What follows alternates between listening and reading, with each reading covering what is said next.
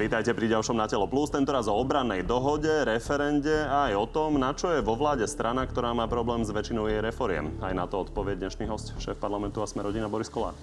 Pekný deň pre. Odpoviete? Samozrejme. Tak teda vítajte a poďme ale predtým na inú tému, na referendum. Vy ste k referendu zvolali okrúhly stôl, ano. k referendu o predčasných voľbách. No a toto si o tom myslí Richard Sulik. Všetci sa tvária pritom vážne, štátnicky. Musia vždy povedať, že im teda ide o tých občanov, to je tá základná floskula. Potom zapotiť síce nejakú kravinu, ale keď to ukončíte tým, že my to robíme pre ľudí, tak je všetko v poriadku. Nemám pravdu? Pozrite sa. Richard Sulik pred pol rokom, keď e, nás na to vyzvala pani prezidentka, že by sme to mali upraviť, e, tento ústavný zákon v parlamente, lebo to bol nález ústavného súdu, tak som počul takto isto Richarda Sulika, ako hovorí, to je dôležité urobiť, tam nesmieme naplúť do tým 600 tisíc podpisom, ktoré vyzbierali. To je treba spraviť. Rovnako som toto isté počul od pani Remišovej, z Olana to isté. A ja mám za to, že áno, mali by sme to upraviť, aby ľudia mali mať možnosť skrátiť volebné obdobie, aby mohla takáto otázka byť. To znamená, že som rovnako v tom čase povedal, že e, sme za to. A potom mi nejaký novinár dal otázku, no dobré, a keď to vaši koaliční partnery nepredložia, spravíte to vy? Samozrejme, není problém. Však som mal stanovisko všetkých troch koaličných partnerov. No a keď prešlo pol roka, lebo pán Taraba, keď to e, predložil, tak e, to neprešlo, tak keď po pol roku to bolo na stole, preniesol som to na koaličnú radu, tak zrazu ani jeden z troch koaličných partnerov nejak sa k tomu nemali a nezískal som k tomu podporu. Ale tým, že som ľuďom slúbil, pred chvíľkou bola taká otázka, tak som povedal ľuďom, že to ja predložím, tak som to predložil. Tak som ten návrh zákona predložil a je v parlamente. Zvolal no, som tomu... A my sme sa vrátili k tým 600 tisíc občanov, no. ktorých spomínate, lebo teda hovoríte, no. že aj pre týchto robíte. A myslíte, že čo chcelo tých 600 tisíc občanov, keď podpisovali tú petíciu pod referendum? Čo chcel... Nerozumiem otázke. Čo, čo, čo bol ich zámer?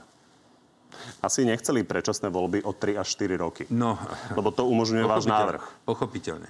Len treba si uvedomiť, že už dnes som počul od pána poslanca, koaličného pána poslanca, dostala, keď v televízii povedal, no ale to by boli porušené jeho e, práva poslanca, on má nárok na 4 roky, už sa aj druhý pridali. To znamená, že ja som tam chcel pozvať aj pána e, predsedu ústavného súdu, aby nám povedal, že keď ten zákon bude prijatý, aby platil okamžite, tak či to bude možné napadnúť na ústavnom súde ako retroaktívne a tým pádom to bude neplatné. To znamená, že zatiaľ sme to museli podať, dali sme nohu do dverí. Je to tak spravené, že je to od 1. marca 2024, ale pokiaľ dostaneme stanovisko z ústavnej služby, že toto sa nebude e, môcť napadnúť, že to je v poriadku, tak to kľudne môžeme pozmeniť, ako zmeniť, aby to platilo okamžite. Dobre, ale to znamená, v každom prípade, keby ste to nezmenili... To znamená, že bolo to len e, aby sme ten zákon podali, aby bol otvorený a potom už sa nebránime tým pozmeňovacím návrhom. Čiže tam nebol absolútne žiadny problém. No to je len, kto chce psa byť, palicu sa nájde.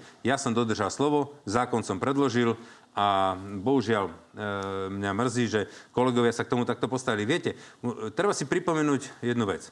Pred tromi rokmi boli plné námestia ľudí. A to boli voliči, hlavne Sásky, to boli voliči za ľudí, možno nejaký Olano.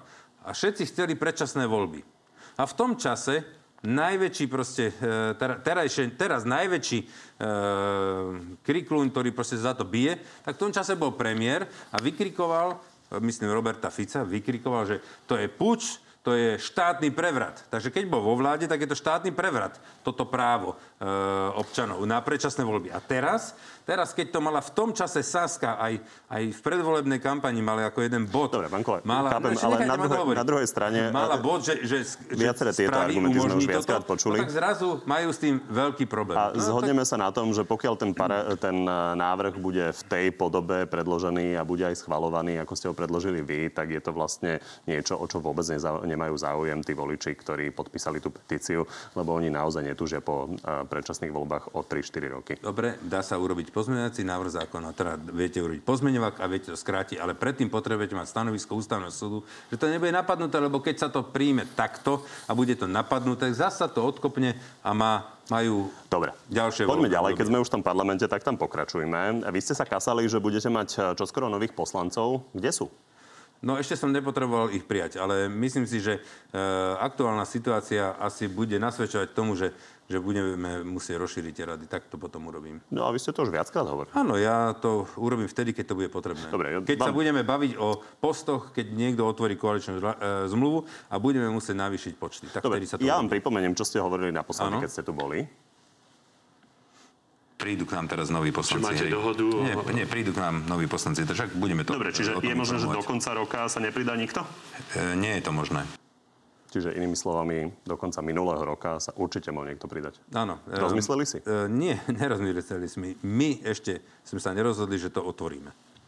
A urobíme to vtedy, keď to bude potrebné a keby sme mali proste navyšovať kvôli Richardovi Sulíkovi, možno budeme musieť toto navýšiť. To chápem, ale keď ku vám chcú ísť, tak prečo nejdu? A všetko je to o politike a niekedy potrebujete aj zvažovať kroky, ktoré by mohli vyvolať e, nejaké, nejaké zbytočné vášne na druhej strane, myslím, v rámci koalície. Ale v prípade, že Richard Surlík otvorí e, koaličnú zmluvu, tak vtedy sa dočka odpovede. Tak si pomôžeme Richardom Sulíkom, on hovorí toto k tomuto prípadnému navyšovaniu. Bolo by to ako dosť zvláštne, keby v našej koalícii boli teraz ľudia, ktorí sú dostojení na kandidátke Mariana Kotlebu do parlamentu. Hej? To by, no to je bola výzva. Je taký plán? No, e, pánovi Sulíkovi vadí všetko, keby mal zrazu, keby nemal 19, ale mal by, a možno mal 19, ale niekto by mohol mať 20 alebo 21 poslancov, tak e, samozrejme, že všetko e, by mu začalo prekážať. Áno, bola by to výzva, pokiaľ by to bol niekto, kto by bol od Kotlebovcov, ale keby to bol niekto, kto bol kto bol... Uh... No, ostaňme pri tých Kotlebovcoch. Dobre, takže je možné, že to bude niekto z kandidátov Kotlebovcov? Asi vadí, tu ja to rovno poviem, meno uh, pán Šimko. Nemusí to byť nikto od Kotlebovcov. Pán Richard Sulík bude asi veľmi prekvapený. No, pán Šimko, to by sa vám páčilo, keby skončil u vás? Je to mimochodom dlhoročný primátor Rimavskej soboty? S pánom Šimkom ako s primátorom Rimavskej soboty nemám žiadny problém osobný. Nebol nikdy členom uh, LSNS. Je to človek, ktorý má veľkú podporu v Rimavskej sobote. Stará sa o ten región uh, s veľkou podporou, buduje tam veci. Teraz sa tam plánuje nová nemocnica. Uh, rekonštruujú sa tam sociálne zariadenia. Myslím si, že to robí veľmi dobre a mne by osobne vôbec nevadilo, keby, keby sme ho mali v klube alebo mm, pri strane. Prečo vám nejde? No, lebo ešte neprišiel ten čas, kedy to začneme otvárať. Preto. Ste hovorili, že to začne... Pán direktor, akože to je zbytočné. Môžete aby sme to rozumeli, ja, lebo ja, vy ste si stanovili vlastný ja, termín do konca roka. tu na nejaké veci ohľadom referenda, tady už nemáme čas. A tu sa idete motať, jak, jak prepačte, prd v gaťach. Takže poďme ďalej. Keď to bude treba, urobím to. Ježiš, Môžem ísť na ďalšiu Ja by som sa vôbec nemotal, keby ste si nestanovali vlastný termín. Vy ste povedali, že do konca roka sa to stane a nestalo. Viete čo, možno, že sa to stane o mesiac, možno, že sa to nestane nikdy. Čiže je možno, že sa to nestane vôbec. Môže sa to stať, že prídu traja, štyria. Keď to nebude potrebné, tak to neotvorím a môže sa to nestať do konca volebného obdobia spokojní.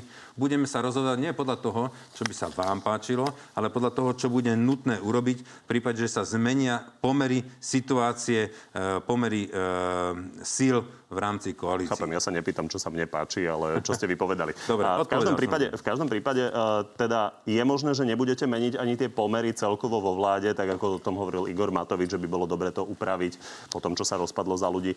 To je možné, že úplne Tieto zapadne? otázky sú otvorené. Hovorili sme o tom, tieto otázky sú Od čoho otvorené. to záleží? Od toho,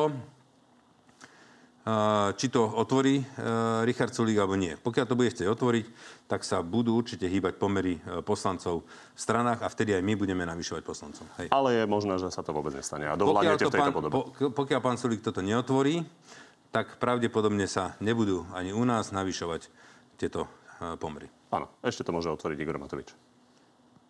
Môže v súvislosti najmä s Máriou Kolíkovou. A tá je pod najväčším tlakom, čo sa týka jej reformy, lebo tá sa teda má schvalovať ešte v parlamente. Takže pripomeniem, že poďme si to teda nájsť, ako sa vyjadrili jej bývalí kolegovia k tejto reforme, keď sa schvalovala na vláde. povedala by som, že je to taký polotovar. Vnímame to ako veľký problém, to, čo robila pani Kolíková. Vyčítajú jej viacerí koaliční kolegovia, že nepripravila včas zákony, ktoré boli potrebné. Richard Sulík e, bráni, že je to úplne opačne, že blokovala e, zvyšná koalícia vlastne postup tej reformy. Vy na koho strane stojíte? E, pozrite sa, myslím si, že tam bol sklos. My potrebujeme určité milníky naplniť a tam pani ministerka Kolíková naozaj, musím potvrdiť, že je v časovom sklze. To znamená, že Richard Sulik v tomto nemá pravdu. Nikto ne, neblokuje milníky. To znamená, že e, to, či bude Mestský súd Bratislava v Košiciach, nie je milníkom. Tak e, nech sa na toto zbytočne nevyhovárajú. Milníky sú niektoré iné a verte tomu, že milníky podporíme. Richard Sulik hovorí, že to asi prejde. Milníky určite. Čo sú teda milníky? Napríklad e, to sú tie regióny, regionálne okresné súdy, tak to sú milníky. Alebo e, tie správne súdy, to sú milníky. Ale určite je milník, e, či bude Košice krajský súd, alebo Bystrica nebude. Určite je milník, či bude e, odvolací súd v Trnave z Bratislavy a určite milník nie či bude Mestský súd Bratislava, Mestský súd Košice. Čiže to prejde, ale je dosť možné, že nie tak, ako si to predstavuje tak, Maria Kolíková. Je to vysoko pravdepodobné. A čo reforma Vladimíra Langvarského? Už vás presvedčil? No, pozrite sa, nemusel len mňa presviečať, však tu sa celá odborná verejnosť proti tomu postavila. Tu sa odborili zdrav, teda postavili proti tomu e, odbory zdravotné, pán Vysolajský. Tu sa župani a samozpráva proti tomu postavili. Však prišli aj s petíciou. E, vyzbieralo sa niekoľko 100 tisíc podpisov proti tomuto. Takže to neberte, že či ja som sa zmieril. Ja sa opýtam ľudí, či sa ľudia zmierili. Tak no, zvyšok koalície to v každom prípade tak odhlasoval, to, čiže tak, áno, ja, ja som za to nehlasoval, lebo si myslím, že E, to nebolo dobre e, pripravené. Vaše protesty, podobne ako pri e, reforme Jana Budaja, vlastne nikam neviedli. A Igor Matovič to hodnotil tak, že vy vlastne robíte presne to isté, čo robil Richard Sulík, povedzme rok dozadu, že sa snažíte nejakým spôsobom z tej kritiky vlády vytlať z preferencie. Ja som, nekritizoval, nie, ja som nekritizoval vládu, ja som len nesúhlasil s tým, lebo ja vládu e, podporujem. Ja nekritizujem naš, našu vlastnú vládu. Mňa len niektoré návrhy zákonov, s ktorými nesúhlasíme, však to s tým niektorými nesúhlasí Richard Surulik, s niektorými nesúhlasí Veronika Remišová, však my si veľmi veľa vecí e, zablokujeme. Vy ich máte viac. My ich veľmi veľa vecí, ako dva, dva sme nepodporili, dva, zdravotníctvo a tie lesy. A to, a je, to je viacej. Ale, pán reaktor.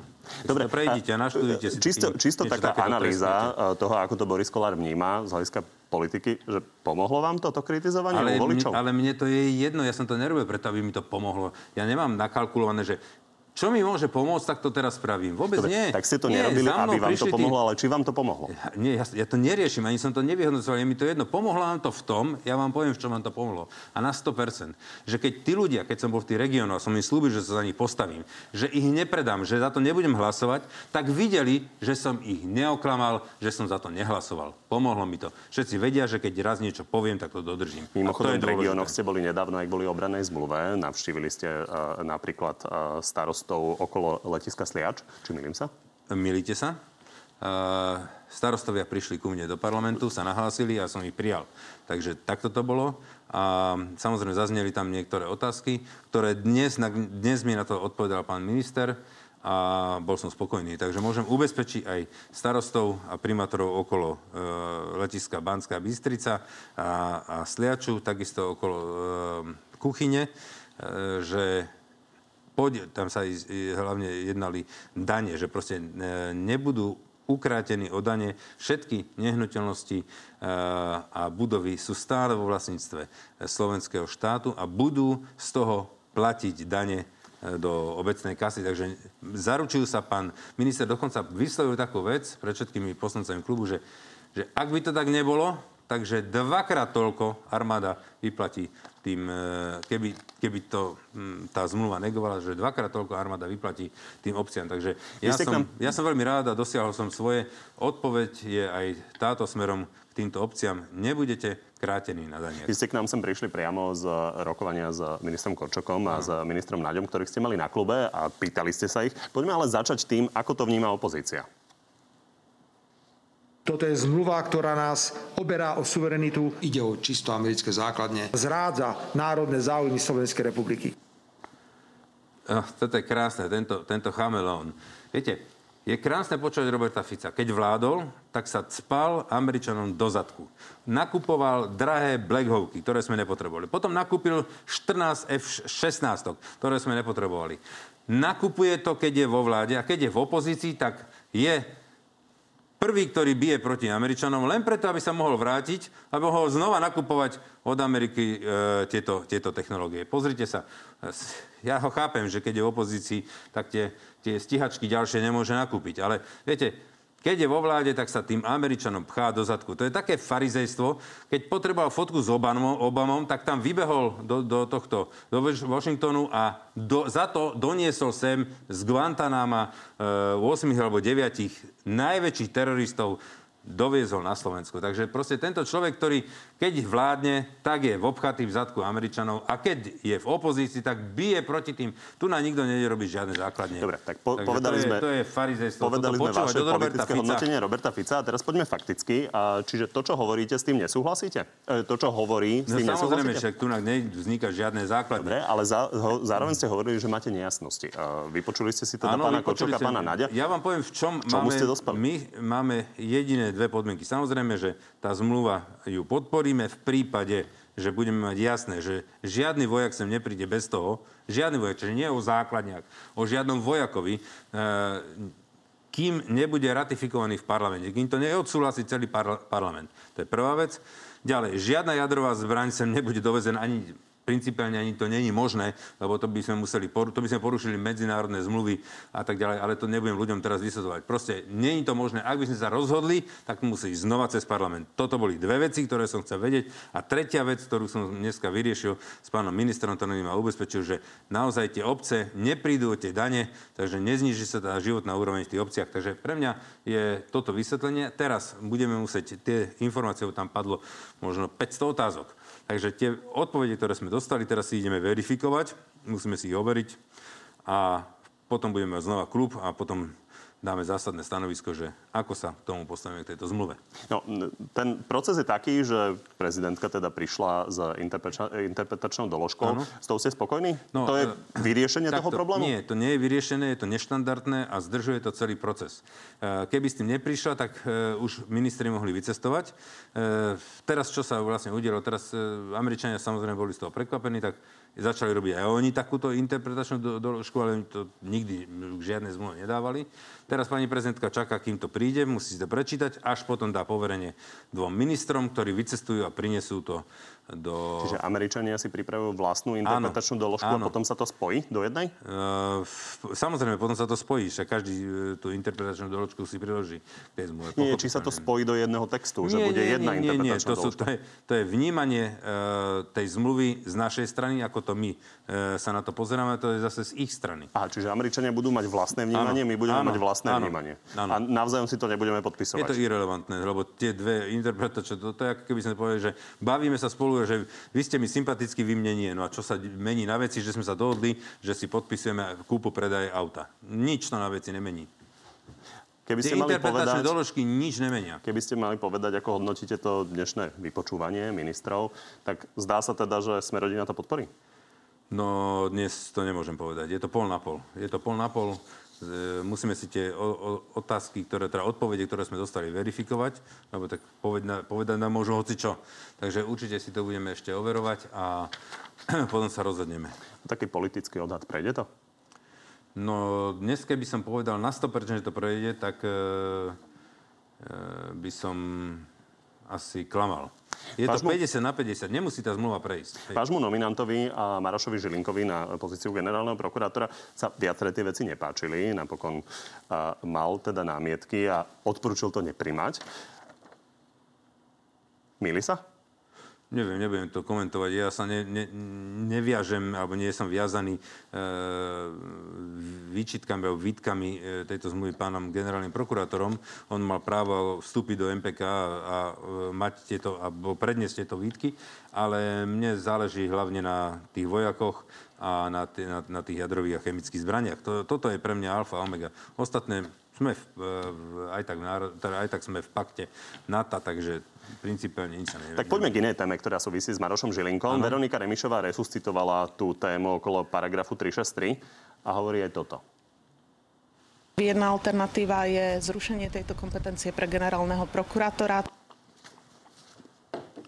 Je to možné? Nie. Ako to dopadne? Už mesiace? Osobne tak, si, ako myslím, si rieši? že, osobne si myslím, že to je alternatíva pani, pani Remišovej, ktorá má 4, 4 poslancov, takže keď ich bude mať 76, tak potom môže toto hovoriť. Je jasné, ale že zvyšok koalície s niečím príde. Čiže budú chcieť Budeme nejakým rokovať, spôsobom... Budeme o tom rokovať. Aký kompromis si viete predstaviť? Veľmi malý. Predstava, že by čokoľvek, kde je podaná obžaloba, už nebolo možné zvrátiť paragrafom 363? S tým súhlasím. To si viete predstaviť ako kompromis? Áno. Musím ale tu napovedať k tej 363. Prečo my tunak máme teraz problém s 363, pán rektor? Ja vám poviem prečo. Preto, lebo po, po, cez 363 bolo zastavené trestné stíhanie Haščákovi a Vladovi Pčolinskému. To sú dva prípady zo 700 prípadov ročných, ktoré sú podané ako 363. E, pán generálny e, prokurátor Žilinka ukázal štatistiky. On sa nenadužíva. Dokonca má menej 3-6 trojek e, kladne vybavených, myslím na nejakej úrovni 3, 13% z tých 600. Tento zákon je tu na už 15 rokov, predložil ho do právneho poriadku pán Lipšic, keď bol minister, minister spravodlivosti. A musím povedať, že stále sa hovorí o týchto dvoch prípadoch. Ale pokiaľ by nebolo tam porušený zákon, tak by ani pán Žilinka ho nemohol použiť. Dobre. A teraz, nie, nie, nie, nie, dobre, toto je vážna téma. Budem o tom tu hovoriť, lebo som sem prišiel preto, aby som to vysvetlil. Teraz chcem povedať jednu vec. Prečo sa nehovorí o tých prípadoch, kde pán Žilinka nevyhovel tej 363? No máme tu na pána Bodora, ktorý tiež požiadal o 363. Všetci o ňom píšu, že to sú tie temné sily, e, to je tá Ficová mafia, všetci o tom hovoria.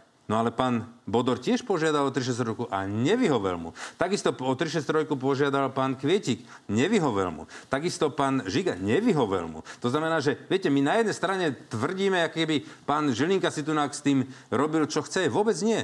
Vôbec nie. Absolutne musím, odborné názory musím povedať. z A teraz ešte chcem povedať... Hovoria teraz, trošku niečo iné, ale my z toho nerobme právnu dišputu. Áno, a teraz čo sa týka napríklad toho pána Haščáka, tu nás sme sa išli prevrátiť zo stoliče, že, že, že, že, že tam bola uplatnená 363. A teraz pán Kubina, partner pána, pána e, špeciálneho prokurátora Lipšica z, e, z Dentonu, tak ho zastupuje a žaluje štát o 10 miliónov, preto lebo boli porušené jeho práva. Ešte to aj hovorí, že boli porušené. To znamená, že keď boli porušené, tak potom ten Maro Žilinka mal pravdu generálny prokurátor. Dobre, a navyše e, súd pre ľudské práva Európsky súd pre európske práva dal za pravdu, a to je vyššia právna sila, a musíme to rešpektovať. To znamená, že sa potvrdilo to, čo povedal pán generálny prokurátor. Viaceré názory odbornej verejnosti hovoria, že Maro Žilinka pristupuje iným spôsobom, ako bolo tradičné k paragrafu 463, ale my z toho nerobme právnu mm-hmm. reví. Poďme Predtým na inú bolo tému. 16-17%, teraz je 13. Áno, pri, áno pristupuje k tomu uh, veľmi uh, konzervatívne a prísnejšie. Šéfka klubu SAS pani Zemanová prišla s návrhom, že by bolo možné generálnu prokuratúru zmeniť na štátne zastupiteľstvo, čo by v podstate znamenalo, že by sa menil opätovne šéf tej prokuratúry. Čo ste na to povedali? Že v žiadnom prípade toto nepodporím. Toto Mali nemáme, ste sám taký lebo názor? toto, nie, toto nemáme v PVV a oni s týmto chceli prísť ešte, keď sa robila koaličná zmluva, oni s tým akože prišli a my sme to už vtedy vetovali a to ešte sme ani netušili, kto bude generálny prokurátor. V tom čase bol generálny prokurátor pán Čižnár a my už sme vtedy s týmto e, systémom nesúhlasili. To je celé. Čiže keby niekto chcel za to zahlasovať, tak odídete, odídete z vlády? Nie, keby niekto za to chcel zahlasovať, poruší koaličnú zmluvu a bude sa to riešiť. Ale možno by ste neodišli z vlády. Bude sa to riešiť. Ešte sa zastavme pri tých zahranično-politických otázkach v súvislosti s Ukrajinou, lebo tu sme ešte nezmienili. Česi je poslali napríklad muníciu. Ako by sme sa mali my zapojiť do toho diania? Ja osobne by som... Samozrejme, že keď niekto napadne suverénny, druhý suverénny štát, tak je to agresia. Už sme tu mali agresiu na Kryme. Uh, to je proste vec, ktorá, ktorú sa my nemôžeme zmieriť. Tak ako sa nemôžem ja dodnes zmieriť, že Kosovo není srbské. Uh, pokiaľ Rusko napadne Ukrajinu, bude to veľký problém a vtedy by sme mali začať pomáhať. Ale určite nie priamo sa zapojiť do konfliktu. Čiže napríklad vojenským materiálom? Napríklad. Nemal by som s tým problém. My sme sa o tejto téme rozprávali so šéfom SIS uh, Michalom Ale upozorníme len vtedy, keby naozaj boli napadnutí. Rozprávali sme sa s Michalom Maláčom, šéfom SIS, o tejto téme a viete, čo povedal na otázku, či sa máme bať toho napadnutia? Neviem, nepočul som tu jeho Že stanovisko. zatiaľ stačí, keď sa bude bať SIS. Aha. To je správne. Ja si myslím, že tí, tí, tí majú zbierať tie informácie a majú... No, myslím, že v stredu bude e, rada obrany štátu sedieť a bude zasadať, takže som tam prizvaný, lebo e, tá situácia asi je na tej e, hranici veľmi vážna. Vy máte tie informácie oveľa lepšie ako napríklad bežný ich, poslanec. E, samozrejme, nemôžem ich e, tu v televízii A tá otázka povedať. je, že či sa treba teda báť e, toho konfliktu. Každý konflikt je nebezpečný, môže sa rozhorieť a mm, len hlupák sa nebojí veci, ktoré mu môžu ublížiť. Poďme e, k voľbám, ktoré nás čakajú. Ja som zachytil, že váš e, kolega Igor Kašper teraz veľmi často chodí do e, debát rôznych aj televíznych. Takže je už jasné, že ho nasadíte na župana v bansko kraji? O tom, budem, o tom budeme rozhodovať až niekedy mm, na jar. Ešte nie. Prečo nie? No, ja nehovorím, že áno. To, ako je tam tá záujem strany ho nominovať, takže...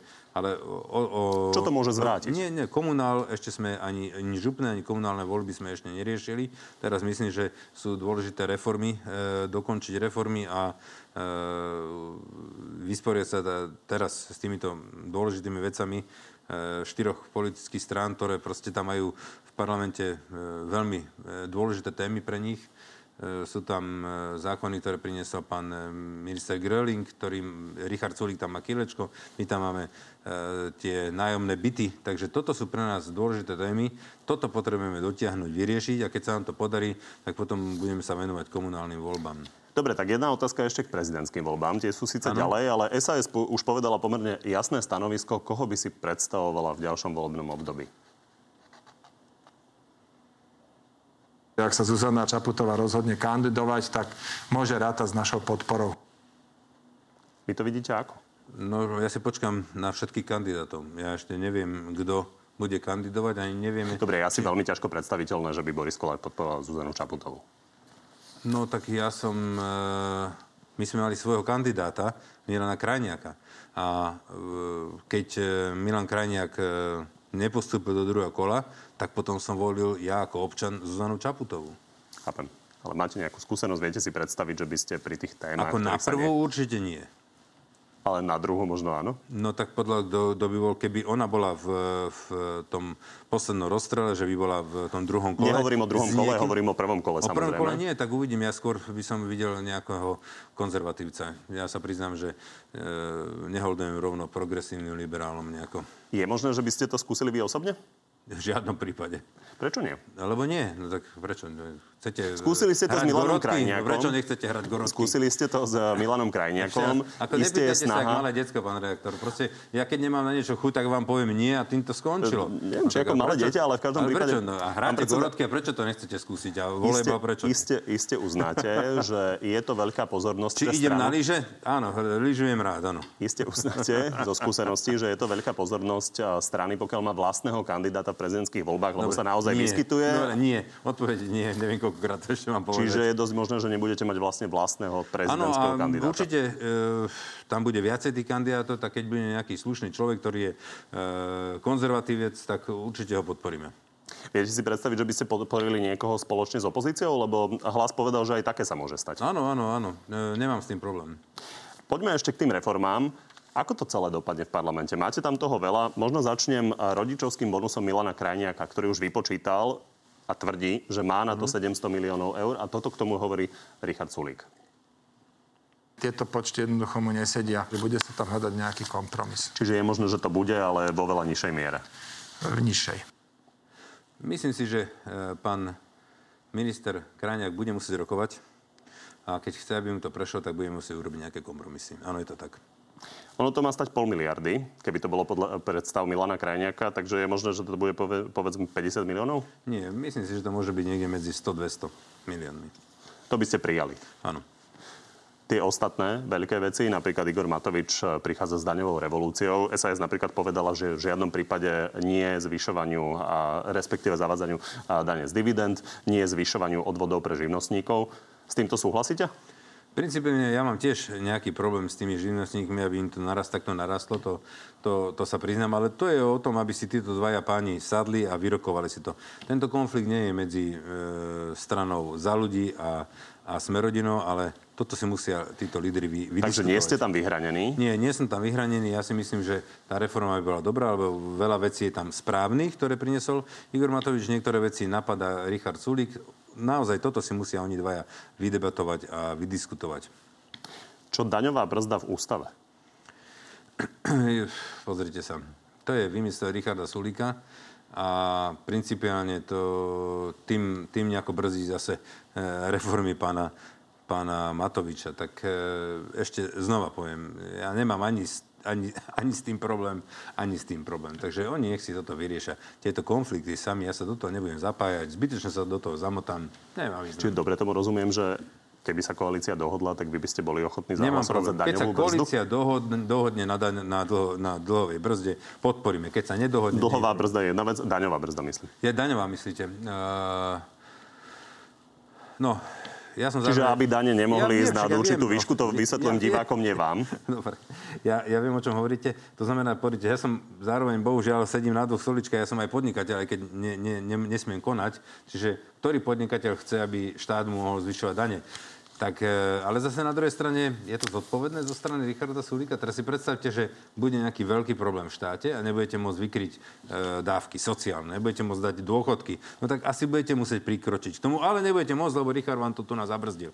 Čiže, viete, to treba veľmi, veľmi citlo zvažovať, či to urobiť alebo nie. Ale ja na tomto, ja nebudem si nejako sa hádzať o zem a nebudem im to vetovať. Proste nech si to tí dvaja pani keď sa dohodnú... Tak my súhlasíme, áno. Keď sa dohodnú, my nebudeme tomu robiť e, priek. Dokedy bude vládnuť táto vláda? Do pol šiestej. Nie, dokonca. Pokiaľ nebudú eskalovať páni to napätie, tak e, myslím si, že až do konca. Richard Sulik povedal v odpovedi e, Váno nie v natelo, že nevie odpovedať na to, či vy úprimne chcete s nimi dovládnuť. A Richard Sulik chce úprimne dovládnuť? Pozrite sa, čo robí. Tvári sa, že áno. No, tak ale situácia je iná. Čo robí, je druhá vec. Dobre, tak uvidíme. Poďme na divacké otázky. Janka sa pýta, prečo vždy zahlasuje ináč, ako predtým povie? Nie je to pravda. Vždy som zahlasoval tak, ako som povedal. Vždy? Vždy. Martin, Boris, čo sa týka hysterie okolo Ruska, ste všetci slepí a nečítate diskusie? Nevidíte, že Slováci v prevahe stoja na strane Ruska? Ako si dovolujete kormidlovať inak? tak to je jeden názor. Druhý názor je otázka bezpečnosti a našeho ukotvenia e, v NATO. Takže ja si myslím, že niektoré e, smerovania Slovenska sú jasné. Už pán Fico rozprával, že chce ísť do jadra, keď e, bol predseda vlády tá, Slovensko je ukotvené v euroatlantických štruktúrach, tak teraz si myslieť, že ideme urobiť pakt e, obrany s Ruskom je naivné. Ja mám veľmi dobré vzťahy s Ruskom, e, mám veľmi pozitívny vzťah k Rusku, ale to neznamená, že zapredám alebo sa zapredám niečomu inému. Raz, keď sme v NATE, tak treba to rešpektovať. No, Paula má z opačného súdka. Ano? Prečo nepodporujeme Ukrajinu? Prečo je ticho? Ako vy? Pozrite sa. Jednak Ukrajina nie je členom NATO. My máme určitý článok, v prípade, že by bolo Slovensko napadnuté, e, tak nám ostatné krajiny pomôžu, e, členské e, štáty, ktoré sú v NATO. Rovnako, keby bol nejaký členský štát napadnutý, rovnako naše vojska by išli. Môžem povedať, že niektoré jednotky s tými hufnicami Zuzana sú už dislokované v pobaltských krajinách. Takže e, my o tú kolektívnu bezpečnosť e, určime, určite dbáme a všetky záväzky zo zmluv si e, dodržíme. Ale ne, nemyslím si, že by bolo správne alebo na mieste, aby sme teraz nejaké naše vojska alebo jednotky vysielali na Ukrajinu. To proste si myslím, že by bolo zbytočné eskalovanie a ohrozenie Slovenskej republiky a našich občanov. Jan, v akom stave je prípad limuzíny s lekárňou? Aký je verdikt? A ešte je to stále šetrení, my sme išli na zelenú, do nás vrazili, tam je jasné, kto pochybil, ale to majú na starosti e, dopravní policajti a ja tu, s tým nemám nič spoločné za hlavou dávno. Milada, kedy táto vláda konečne skončí? E, táto vláda skončí 1. marca 2024. Určite? No, Matúš, ak sa neudeje niečo inak. Jasne. Bude to tak, ak to nebude inak. Áno. A Matúš, príde vám správanie Maroša Žilinku v poriadku?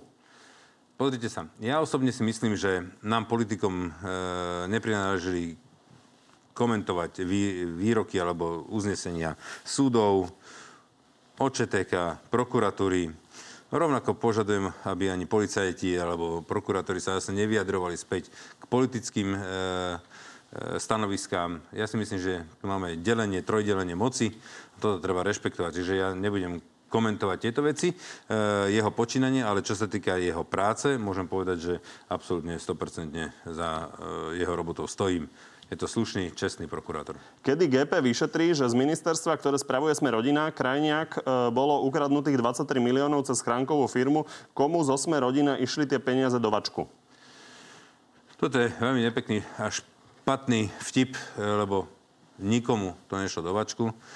Stále sa tento prípad sa stal a my sme na ňo upozornili, takže upozorňujem, my sme na to prišli, ako na ministerstvo e, na to prišlo práce, že tam nejaké tri zamestnankyne podvodne posielali nejaké platby e, nejakým, nejakým podvodnickým firmám. Je mi to osobne veľmi ľúto, ale z, 200, z, z niekoľko miliard vyplatených, keď tie pracovné, alebo tie, tie, tie, tie e, úrady práce museli e, teda nie úrady práce, ale e, ministerstvo práce a sociálne veci cez jednotlivé úrady, ktoré, ktoré proste sú po celom Slovensku, museli procesovať každý mesiac milióny, milióny platieb, lebo sme si povedali, že musíme pomôcť rýchlo, tak sme to riešili, že proste to plošne išlo s tým, že potom sa budú robiť tie kontroly.